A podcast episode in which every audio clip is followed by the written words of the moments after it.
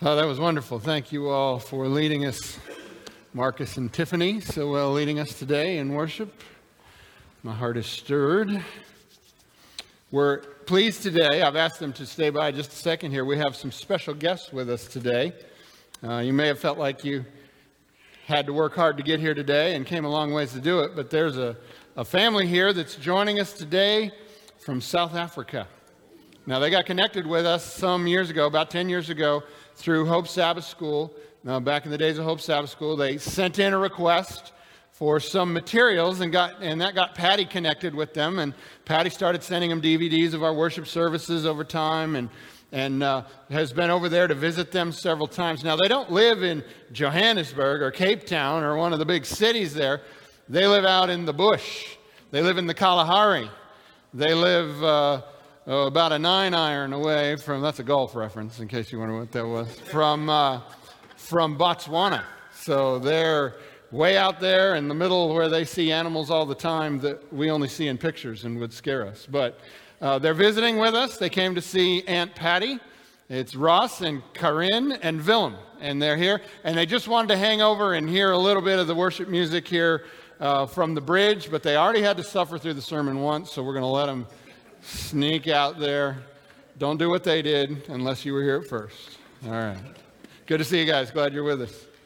All right. Yeah, indeed.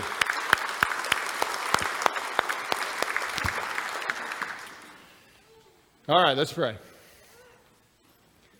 Father in heaven, we thank you for your love, your goodness, your kindness, your spirit, the way you've been here and blessed us in these songs, the thrill in our hearts with the baptism Lord, we pray you pour out your spirit, especially on her today.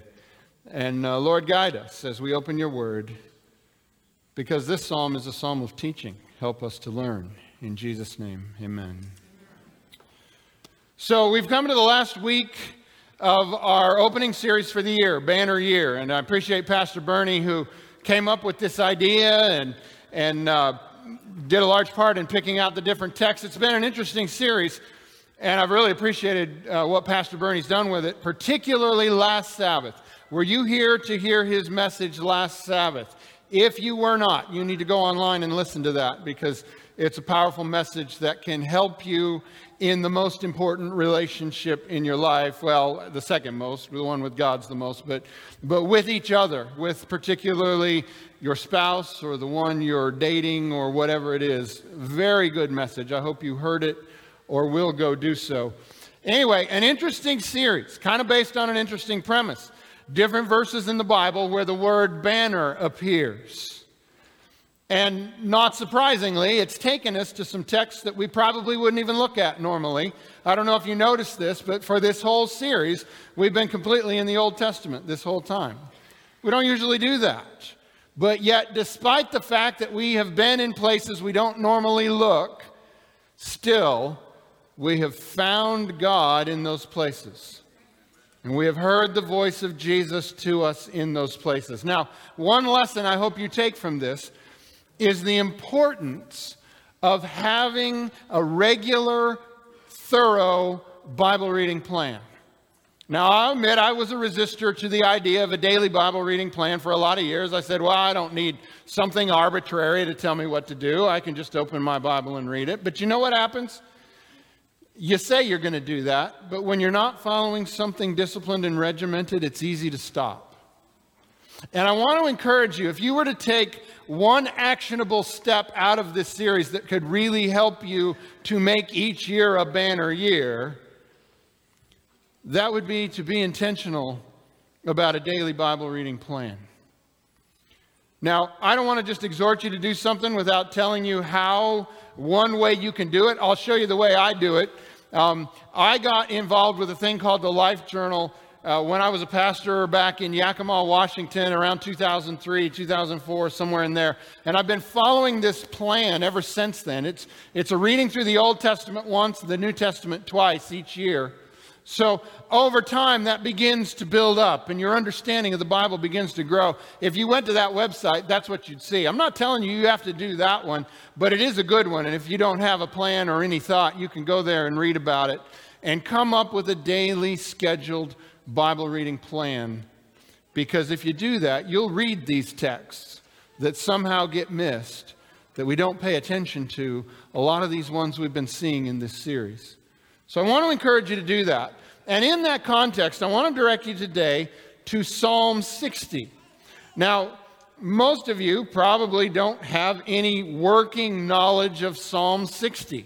You haven't spent time there. There's always uh, some who, for whatever reason, got connected to one psalm or another, but this is probably one that you haven't particularly noticed.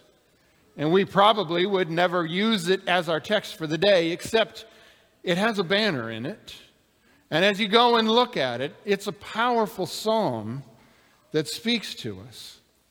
So I want us to go to Psalm 60 today, and we're going to read, and I want to start from verse 1 here. And let me just read you the first four verses. It says, You have rejected us, O God, and burst upon us. You have been angry, now restore us. You have shaken the land and torn it open, mend its fractures, for it is quaking. You have shown your people desperate times. You have given us wine that makes us stagger. But for those who fear you, you have raised a banner to be unfurled against the bow. So there's the banner. That's our connection to this story. And as we read these first few verses, you kind of get a general sense of, uh, of a time of, of despair and struggle and trial. Now, as you read it, you might be thinking of any number of things that could have created this scenario in the land. And in fact, if you look at verse 2, it's the language of an earthquake. It talks about the ground is quaked and is torn apart. But this particular psalm, as much as it's applicable in a wider sense, is actually written in a very specific context. And that specific context is warfare. Now, we live in a time of relative security, particularly security compared to the times of the Bible. And there's something we don't think about all the time, and that is this the fact that our lives are generally secure sometimes makes it harder for us to understand the Bible. Did you ever think about that? that there are some things in the Bible that's hard for us to understand because most of us have never lived in a setting where there was constant warfare and danger that an army was going to come from Altamonte Springs and catch us off guard and kill all of us in the middle of our service. We don't live like that, do we? But there were times like that in the Bible. And to understand that context sometimes can give us a better understanding of what the word is saying to us. Now, why do I say that the context of this psalm is warfare? Well, you will see as we go on through the psalm in the last half, the language is definitely a warfare language. But there's another thing about this psalm that tells us what it is, and it's called the superscription. Now, I don't know if you've ever noticed this in the Psalms, but there's a very interesting reality in the Psalms, and that is some of the Psalms come with words before you actually get to the Psalm itself. Now, this makes plenty of sense because the Psalms to us appear as words, but in their original context, these were songs.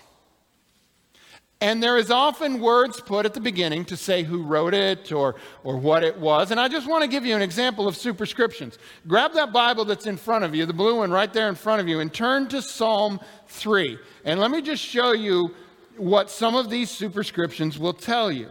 So, Psalm chapter 3. You can see where it begins in verse 1 there. Oh Lord, how many are my foes? But above that, do you see that smaller print? It says a psalm of David when he fled from his son Absalom. It puts the psalm in context. Psalm 4 For the director of music with stringed instruments, a psalm of David. So this psalm actually tells you how to sing it. You're supposed to do it with stringed instruments. Psalm 5 For the director of music, for flutes. Do this one with flutes. That's a psalm of David as well. Then six, for the director of music with stringed instruments according to Sheminith, a psalm of David. Now, there's these different terms that show up in these superscripts, but people aren't even actually sure exactly what they meant. They may have been some sort of a musical indication. You go on, verse 7, a shiggaion of David. That may be a type of poem, we don't know, which he sang to the Lord considering Cush, a Benjamite. Have you ever read these superscriptions before you read the psalm? Because they can give some interesting context. Psalm 8, for the director of music, according to Gittith, a psalm of David. Psalm 9, for the director of music, to the tune of the death of the son a psalm of David. You all remember that tune, right? The death of a son. Well, I don't know. We don't know it. But they knew what that meant. And it gave context to these words. Why do I bring that up? Well, the reason I bring that up is because Psalm 60 has one of the longest superscripts of any psalm in the Bible. And in it, we realize the context of this psalm. So I want to read it to you Psalm 60, the superscript. So I can't really put it up as a text with numbers, but here it is. It says, For the director of music, to the tune of the lily of the covenant. I wonder what that tune was like. A miktam of David. That's a term we don't know either. For teaching, when he fought Aram Naharaim and Aram Zobah, and when Joab returned, and struck down 12,000 Edomites in the Valley of Salt. Now, a little background on these superscripts. Where did they come from? Well, it's unlikely that whoever wrote the psalm actually wrote the superscript as well. Likely that got put on there later. Just like if you took out a hymn book and you opened it up, you'd have the song, but you'd also have some things at the top. And on the left, it usually tells you who wrote the, the poem. On the right, it usually tells you the tune or, or how it was written. Sometimes you'll have notes about it at the bottom. Well, that's what these are. They're descriptions, and they've been associated with these Psalms since at least 200 years before Jesus was born. And in fact, probably longer than that, because even at that time, they had already lost the meaning of some of the tunes and the meaning of some of the terms even by the day of Jesus. So these are very ancient descriptions that go with these psalms. Now, I told you that this psalm deals with warfare. We learn a lot in this superscript. First of all, it's to the director of the music, it's to the tune of the lily of the covenant, it's a miktam. We're not really sure what that is. That may be a musical term, it may be a kind of poem. It was written, or at least is attributed to David. And then there's another interesting point. This psalm is for teaching. So after you've read this psalm, you're supposed to have learned something. So I hope by the time we're done, we have, because that's what it's for. And then it gives context. When David fought against Aram Naharaim and Aram Zobah, and when Joab returned and struck down 12,000 Edomites in the Valley of Salt. Aram Naharaim is a region that's mentioned in the Bible several times before you get to this psalm. The first time we get mention of it is in the book of Genesis when Abraham has called his servant in and he wants his servant to get a wife for his son Isaac. And he says, I want you to leave here. Don't get a wife for him from the Canaanites. Go back to where I came from and find someone. Ultimately, he'll find Rebecca. Find someone to, to be the wife of my son from among my people. And then it says later on in that chapter, it says in verse 10 that the servant got up and went to the region of Aram Naharaim. And that's where he will find Rebecca. Now, I want to show you a map real quick here so you have some context of what we're talking about. And it's not a great map, so I apologize for that. But if you look at that tiny little thing down in the right hand corner, that gives you the region. That's the Middle East region. That's Turkey up there on the left, and Iran, modern day Iran, is over there. And you see that extra green area. That's Mesopotamia. That's the area where Babylon was. Now, there's a red box there. That red box is around the region called Aram Naharaim. And the bigger map is a blow up of that area. And you can see on that map the Euphrates River coming down around this way and the Tigris River across the top. This is northwestern Mesopotamia. That is Aram Naharaim. Now, also mentioned here is Aram Zobah. There's another map that shows us Aram Zobah, and as the city of Zobah is in that light pink area up at the top. Aram Naharaim was across the Euphrates River. Aram Zobah was the area on this side of the Euphrates River. Ultimately, David's kingdom would come to control all the way up to the border of Aram Naharaim. But it wouldn't happen easily. We have this particular reference of this region. There's another interesting reference to Aram Naharaim that's in the book of Deuteronomy that's where Balaam, the son of Beor, comes from. Do you remember the story of Balaam? When Israel was coming out of Egypt and they came up against the Moabites and they didn't want Israel to come through the land, so they sent for the prophet Balaam, and he's the one that talked to his donkey, and he came down. He was from Aram Naharaim. There's another mention in the Judges where Othniel, the younger brother of Caleb, goes to war against the king of Aram Naharaim.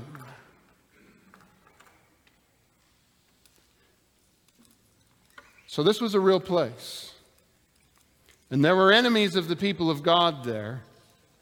Now, when you go to the book of Chronicles, you will find a story where David fights against the king of Aram Naharaim and the king of Zobah.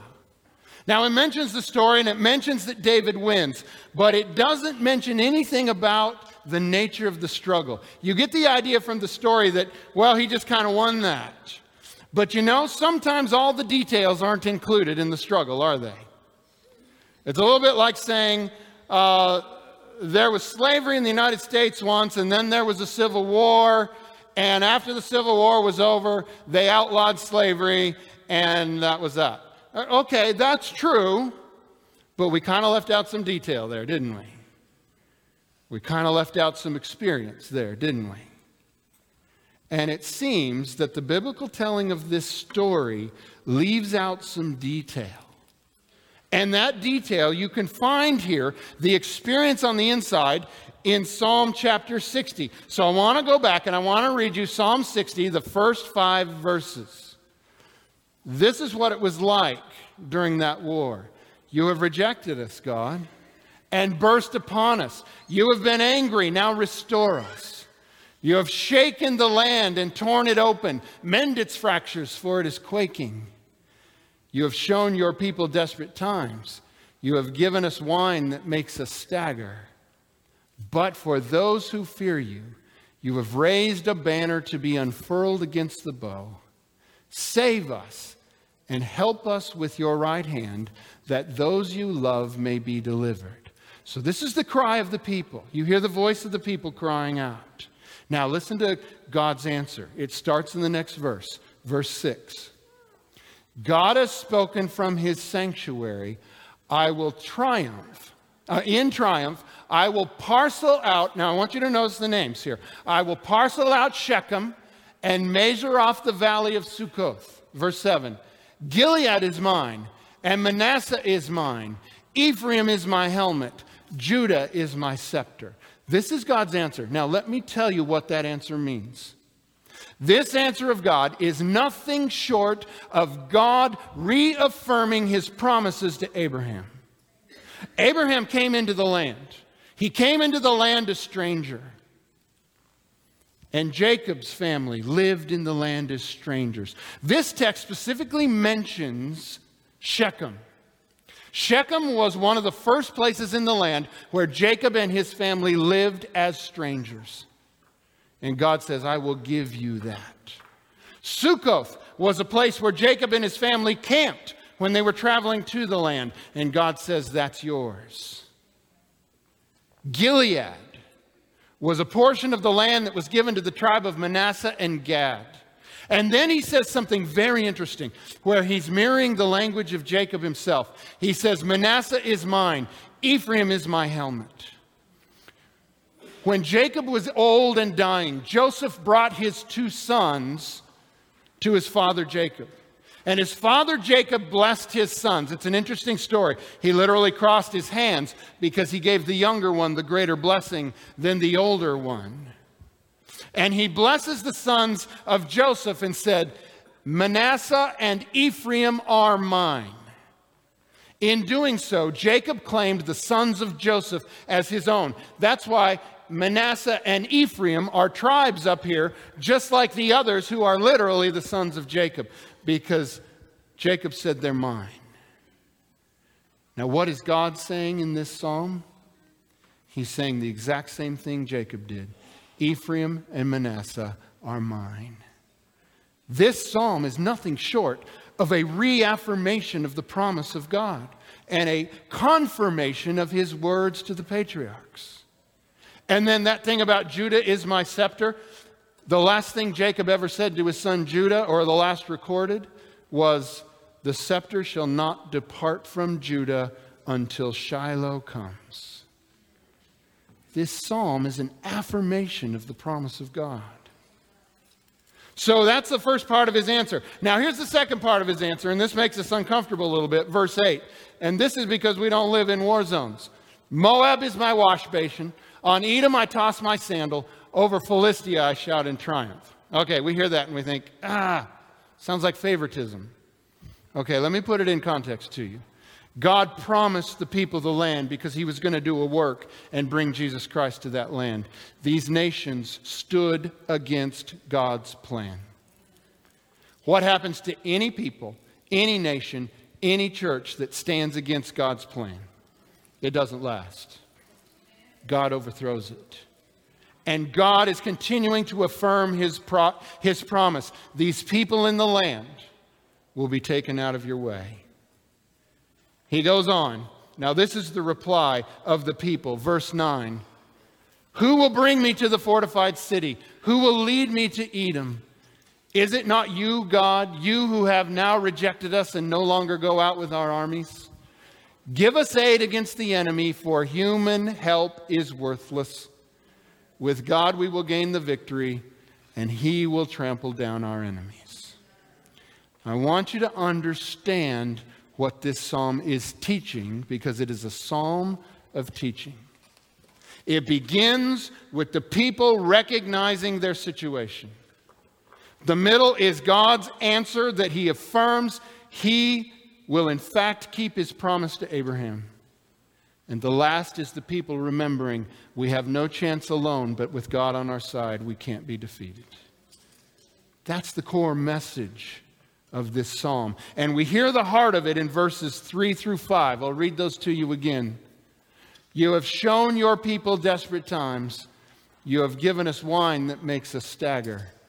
But for those who fear you, you have raised a banner to be unfurled against the bow.